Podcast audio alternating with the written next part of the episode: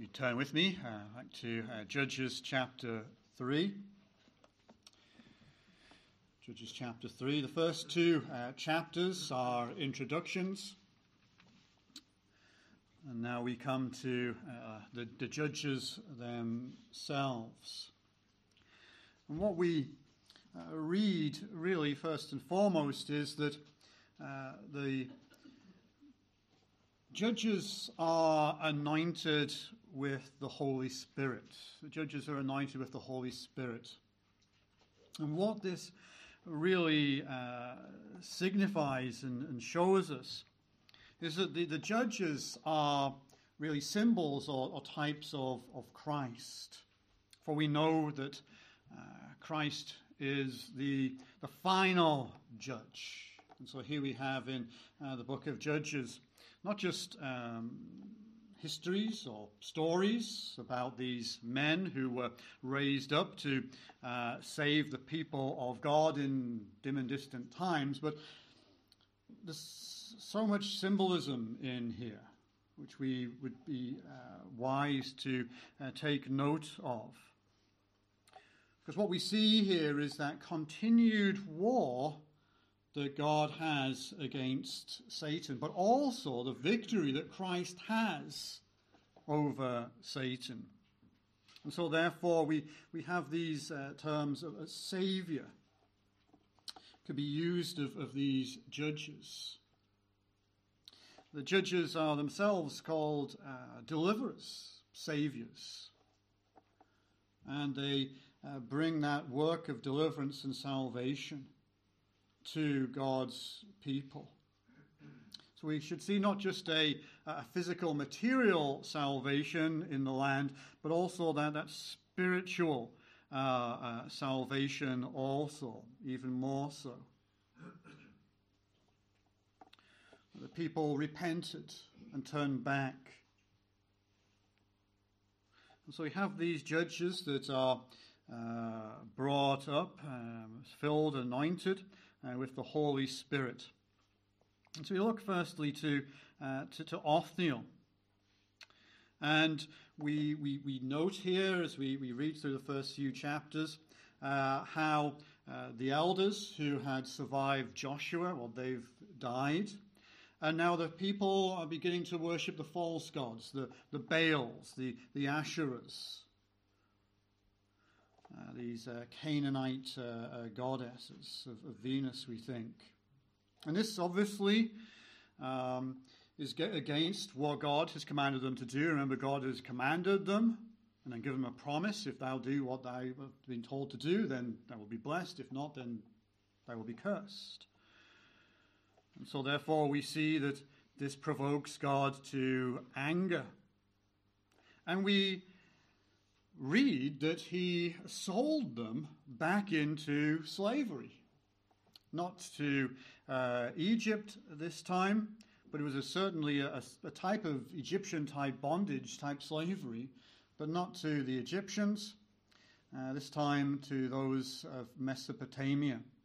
Uh, this, this Cushite, uh, Cushan, Shushan, Cushan, Rishathaim means the Cushite of double wickedness, and which means the, the um, he ruled over Aram Naharaim, which means Syria of two rivers. As we say, that's really Mesopotamia. And so, therefore, we see here is that he's, he's, when he says of the of the of the two, um, it means, means double, double wickedness here. How this the, the bondage, the slavery that the people find themselves under with this man is, is double what was even under Egypt. It was doubly severe. As I said, they weren't sold south this time, but to the north, to, to Mesopotamia, to the land of Babylon and of Assyria. And uh, uh, where Cushan came from, he came from uh, Babylon. And we remember from uh, the time of the, the end of the Israelite monarchy when God finally judged his people in that definitive way was to the northern peoples of Assyria and then of Babylon, uh, whom he used for that purpose. And so here we have uh, right back at the beginning in Judges chapter 3, the start of uh, this, uh, um, where the people are, are failing in their, their witness, in their life, in their work, in their testimony that this first oppressive power that has been brought against Israel as they are sinning is from that same place. And God is issuing a warning here, right back at the beginning of their uh, settling in the land of milk and honey in the promised land. He's issuing a warning, hinting at what could be for the future. What could be for the future and this was even worse than what they had experienced in Egypt. And we remember how Abraham had been called out of Babylon, which is Ur of the Chaldees. To begin with, Babel had been erected so that people could make a name for themselves. Remember, sinfully back in Genesis chapter 11. But remember that we remember God promised to give a name to Abraham. And Joshua just be, this is only a few years before, before the judges. Joshua it, it reminded them of this, where they had come from, what God had done for them, that, that, that God was making a name for himself and also for them, that they would be the people of God, that people would, would come and worship the living God from, from all nations. But if they rejected the Lord, they would end up back in Babylon. This is that warning.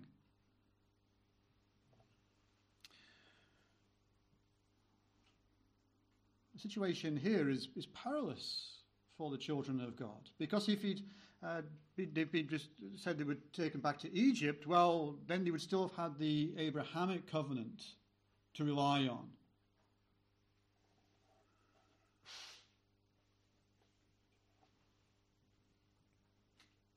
because only the Mosaic covenant would have been put back. But no, this time he said, No, if you not be careful here, I'm warning you. If you do not follow my ways, you'll go all the way back to even before how it was before Abraham in his covenant. God was here threatening to remove everything from them if they did not obey even the Abrahamic blessings. The first Exodus, the one where Abraham left Ur of the Chaldees and journeyed around through into uh, Israel. That would be reversed. There'll be nothing left. That was a great threat that they should have seen. Now, we do know, because we have those neverthelesses and those buts that when actually that exile did come to take place, that the, the grace and the love of God was so great that uh, he did not cast them off totally after all. But it was still, uh, when it finally did happen, it still was, that, that exile was still great. So we come back to where we are in the here and now of Judges chapter 3, before all of this will take place. Well, they do not heed the warning that God has given them. And so here they are, they're oppressed for eight years.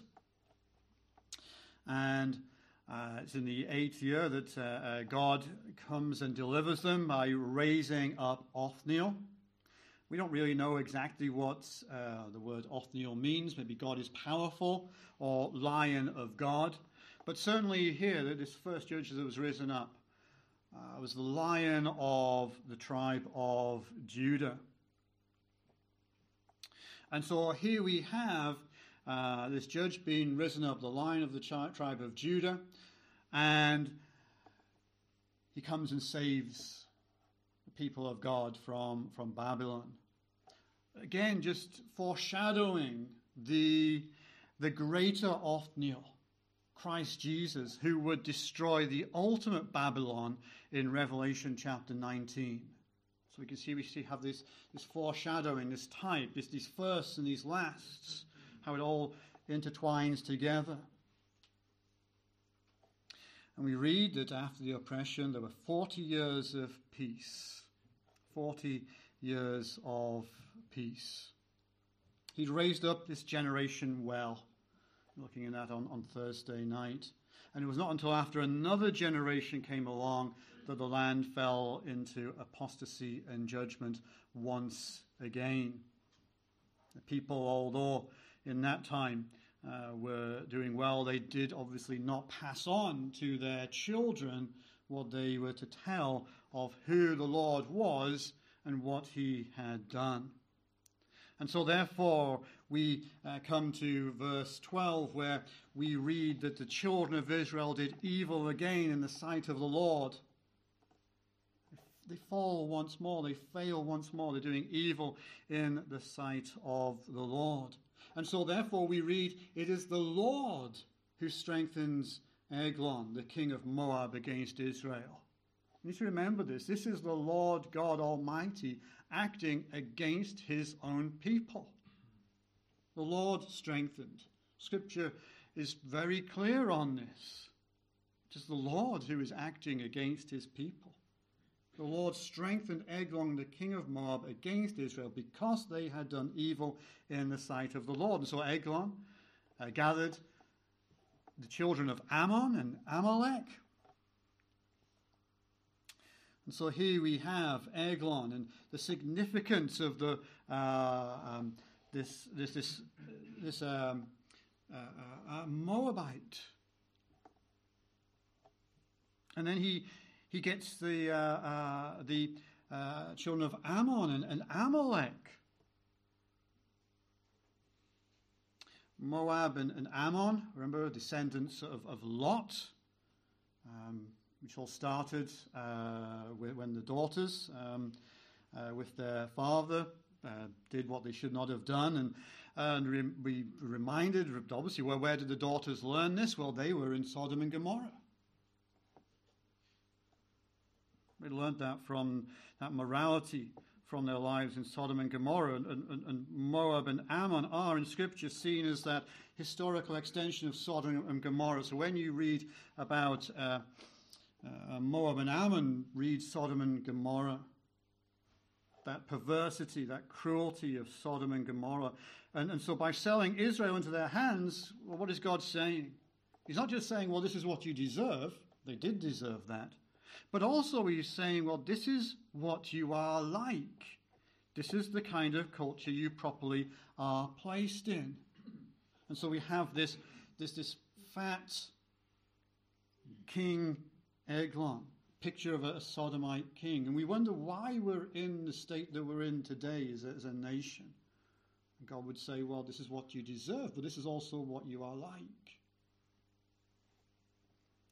And also join with them the Amalekites.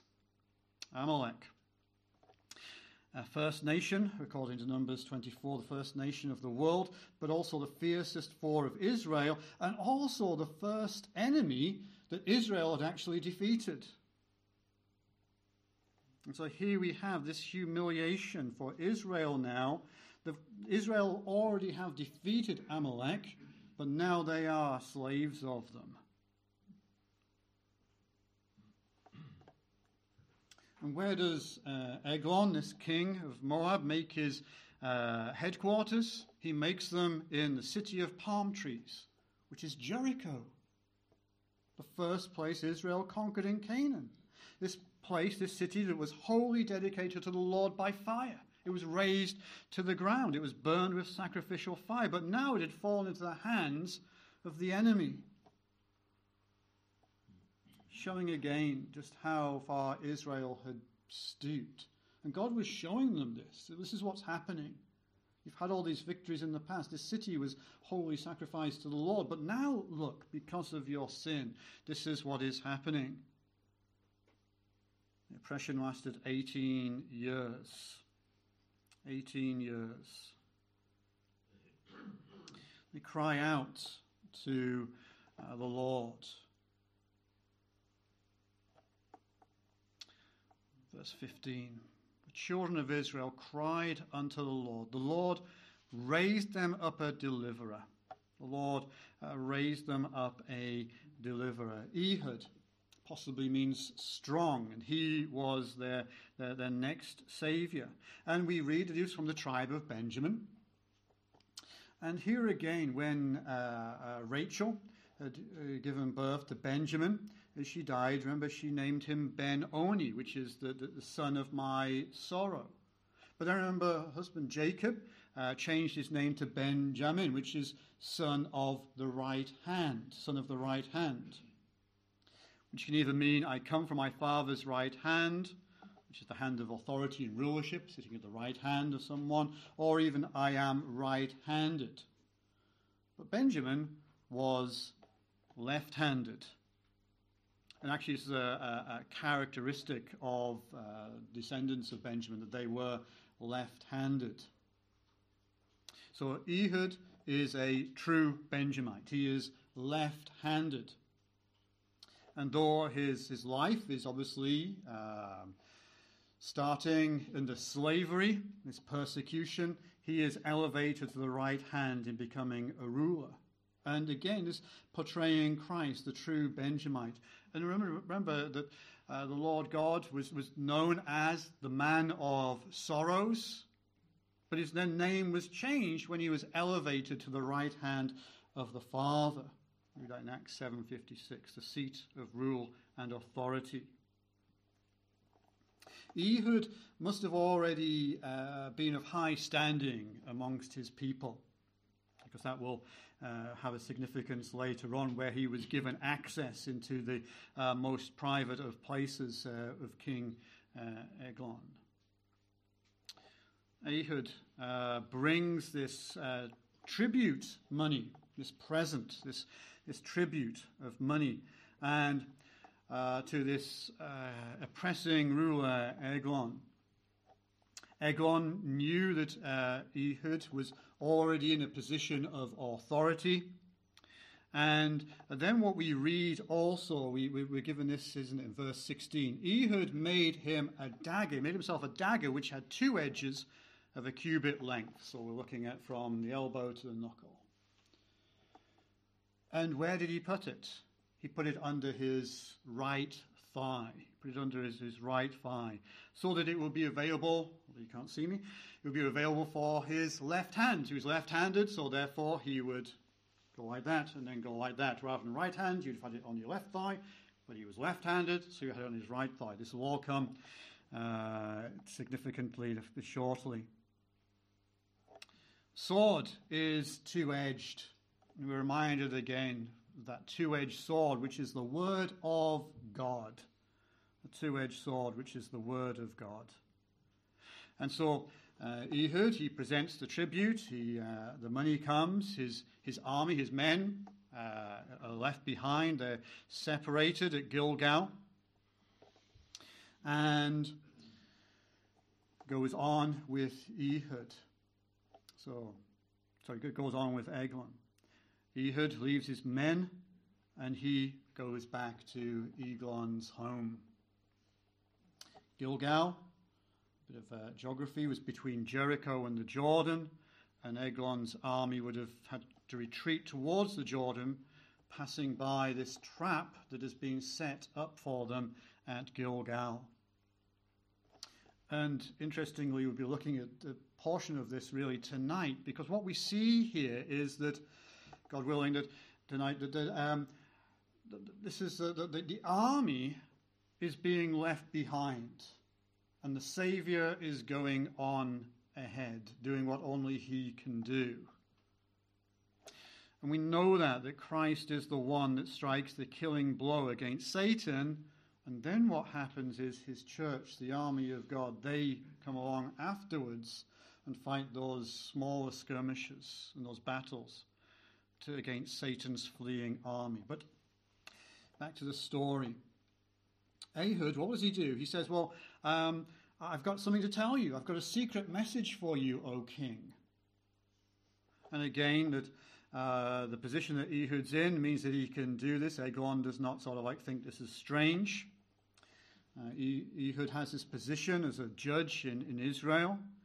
He says, I've got a message for you, one that's so great and important that it needs to be delivered in secret.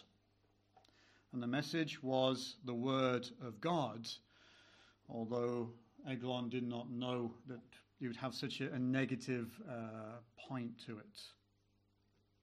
And so what happens is, because this is going to take place, Ehud says this needs to be uh, secret, um, he, he, he, he steps away from his uh, servants, his advisors, advisors, and they, they leave him.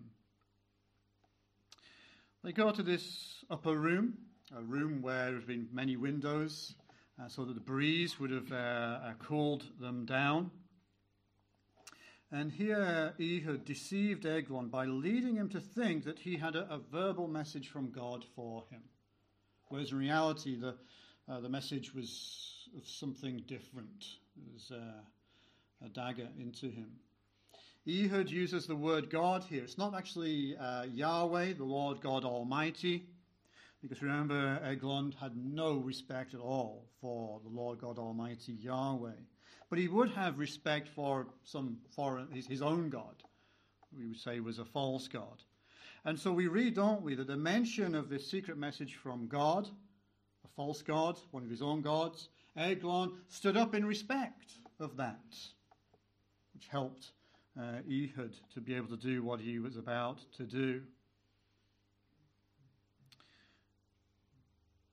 His belly exposed, He had reached out his left hand, remember, to draw the, the knife, the dagger, from his right thigh. And remember what would have happened here. Normally, uh, if, if Eglon was a warrior, as a king, he would have known that if Ehud had stretched out his, his, his right hand and gone to his left side, then he would have possibly, probably, have put his defences up. But no. Eglon did not know or suspect anything that Ehud was left handed. Because why would he? Because, as we all know, if, if you're left handed, certainly in days gone by, that was sort of tried to be driven out of you. So if you were left handed, you had to learn to write with your right hand. If you were left handed, you'd have to fight with your right hand. We don't do that so much now, but in those days, he probably never even met a left handed person before. So he didn't suspect anything. Ehud, as a left handed man, he'd hidden the, the, the dagger in the, in, in, on his right thigh. He took it and plunged it into the belly of King Eglon. Sank fully into him, showing really just how fat he really was. If you think about a dagger that is this, this long, so that he could not see it. And then we read, uh, maybe a bit gory details, I suppose, that uh, something came out of him, dirt came out of him. Uh, in death, uh, muscles relax and the colon of the colon relax, and, and therefore uh, issuing forth would be excrement, dirt from, from his body. And we read, don't we, in verse 24, this is where we, we read this uh, surely he covereth his feet. Uh, we remember uh, David when he was back in the back of the cave when Saul was chasing him, and Saul came into the front of the cave, said to his uh, men, You stay back there, I'm going to go to the toilet. And we read there the same words where he was covering his feet. And so here, what's happened is that the servants think that uh, Eglon, they would have been able to smell also the, uh, the, the odor, the bad smell that had come out. And here also, as we, we read into this, that we read about uh, the, the dust of the earth we read about Satan as a serpent when you go back to the garden, having to crawl through the dust, through the dirt. This uncleansing uncleanness, and, and uh, this, this, this um, just the way that we, we see here how the evil one, Satan, also, uh, as he's being crushed as well. And we see here with, with, with Eglon uh, that uh, this position that, that he's in. And uh, we, we talk about the, the, the, battle that's going on between uh, uh God and, and, the devil, and, and, the symbolism here of, of, uh, of Jesus crushing uh, Satan's head. And, and, here we have Ehud as the savior here. killing Eglon, who is the symbol, symbol of Satan in this place of, of Babylon. And, and, also the, uh, just that we see here that as the as re- reminded of the, the, the camp, uh, the Israelite camp in the wilderness, where the toilets had to be outside the camp because as, as God walked through the camp, he did not want to be walking in the dirt as it is. And so we see in all of this, and I could go on uh, and talking about more and more of, the, of this, the, uh, the symbolism of this, but we, we see how God is is showing us and, and, and, making even the, the, people of Israel, as we looking forward to the Messiah, but also as we look back, we see how God had it all planned out. And these symbols and these types of, of Christ.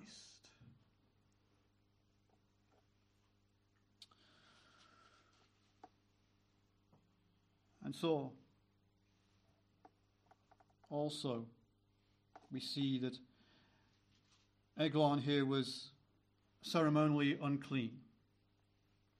And we read about this, don't we, when his servants, in the next verse, verse 25, they tarried till they were ashamed. Shame had, had come over them. They realized that uh, something was wrong. And all of this also, besides the fact that it is a symbolism and a type of, of Christ and the, the battle is going on between Christ and Satan, this, remember, gives Ehud time to escape. Because in the confusion of what is happening in all of this, Ehud in verse 26 has escaped while they tarried. God has given Ehud time to be able to make his way out without anyone suspecting anything. Because even when the servants looked through the windows or the partitions and smelt what they smelt and saw the position he was in, they were thinking, okay, well, he's obviously gone to the toilet. God uses these situations for his people to be able to uh, uh, succeed in, in the, in, the, mission that, that God has given them to do. And so what happens is um, he goes out. Before that, actually, just remember, say, remember Christ on the cross as well. And we don't want to think about it, but remember Christ uh, cursed on uh, the tree, uh, shamed because of his nakedness. And, and again, we, we, we see that how it was Christ Jesus who on the cross had his nakedness exposed as our substitute. And that great exchange so that we might be clothed and therefore unashamed. That we may be clothed and unashamed. Is what Christ uh, did for his people. So, having crushed Christ, having crushed the uh, Satan, the, the, then we also see how uh, Ehud here,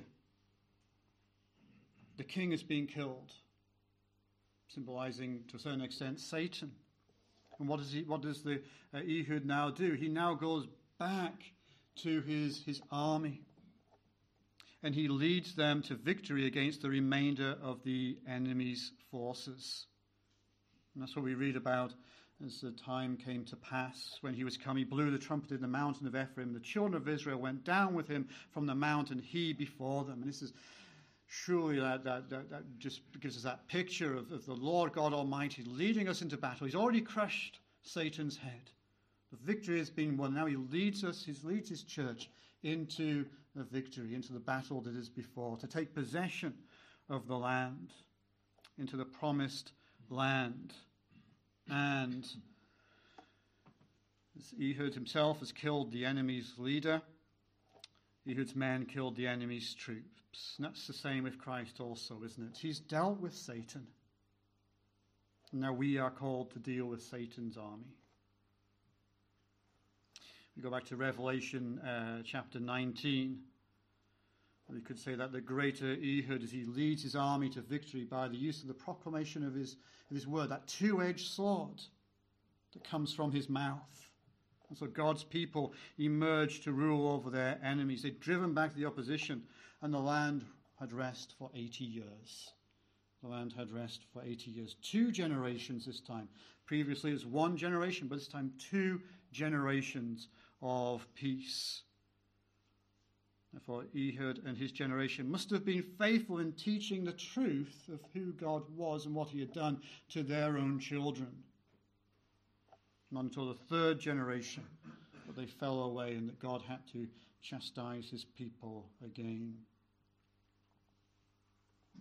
So we see, don't we, that it's in verse 12 that the Lord raises up the enemy. In verse 15, it's the Lord who raises up the Saviour. And in verse 28, it's the Lord who gives the victory. It's the Lord who gives the victory. And so, therefore, when we read Scripture, even the histories of old, we see the Lord at work in His Scripture. And then just uh,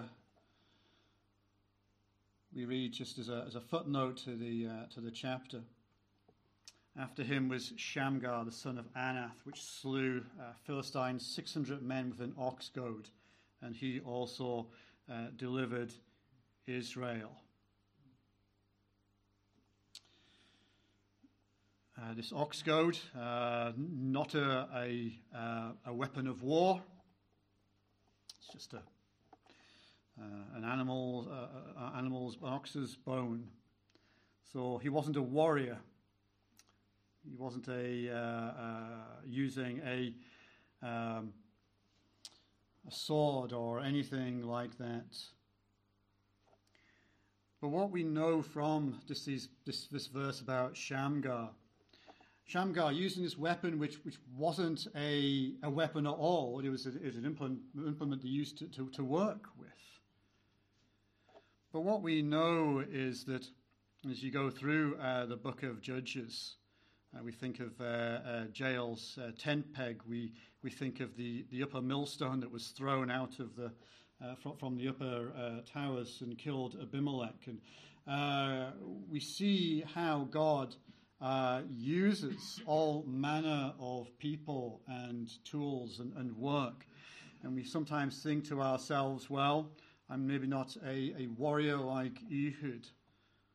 Maybe you can be more like Shamgar, who's just going about their everyday work, and over time, you do the will of the Lord, and over time slew 600 men who probably weren't expecting it because he was just carrying around a, a tool, an implement, not expecting. Uh, and so, therefore, uh, take them by surprise, even. And so, therefore, we look to ourselves and we say, well, what type of a uh, a man of God, a woman of God, child of God am I? You think, well, I might not be like, um, might not be like uh, Ehud, might not be like Othniel. You may be like Shamgar, who only gets this one verse here, but uses uh, an ox goad, but he still was doing the Lord's work. Because ultimately it is the Lord who has the victory because he is the one who gives you the strength to, to go out, to face enemies that even he has given strength to, that you as a congregation, as a church, may fight the battles that he has given and placed in front of you. Let us pray. Uh, Father God, we think of these uh, three judges here, all, all different, but all doing thy work. And Lord God, we uh, recognize that you have given us that work to do as your church, that in Christ uh, we have the victory, for Christ has crushed Satan's head. But now uh, we have that mopping up to do. We still are in that uh, um, uh, battle against the world, the flesh, and the devil. And so, Lord God, as a church, we pray that we united may be uh, led and follow thee into that battle that is before us, that we may not settle in the land and think that all is well, that we would not leave it to others, maybe even, but that we would know uh, that each and every one of us has a battle to fight. And we thank thee, Lord God, that thou hast given us the strength, that thou hast filled us with thy Holy Spirit to indeed do thy mighty works. In Jesus' name we pray. Amen. Amen.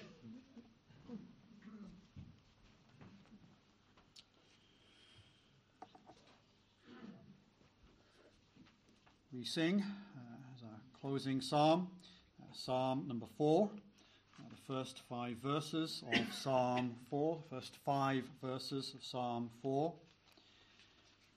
Give ear unto me when I call, God of my righteousness, have mercy.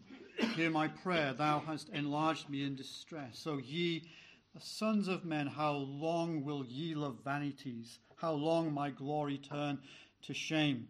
And will ye follow lies? But know that for himself the Lord, the godly man, doth choose. The Lord, when I on him do call, to hear will not refuse. Fear and sin not. Talk with your heart on bed and silent be. Offerings present of righteousness, and in the Lord trust ye. Psalm 4, the first five verses to the Lord's praise.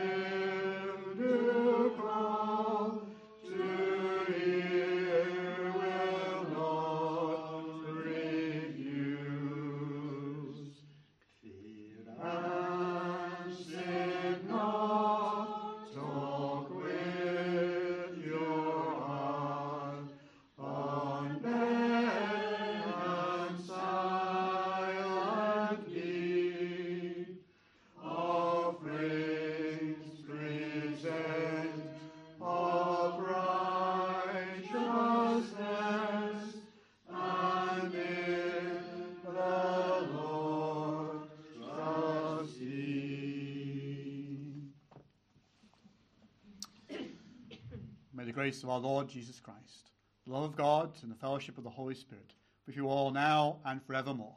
Amen.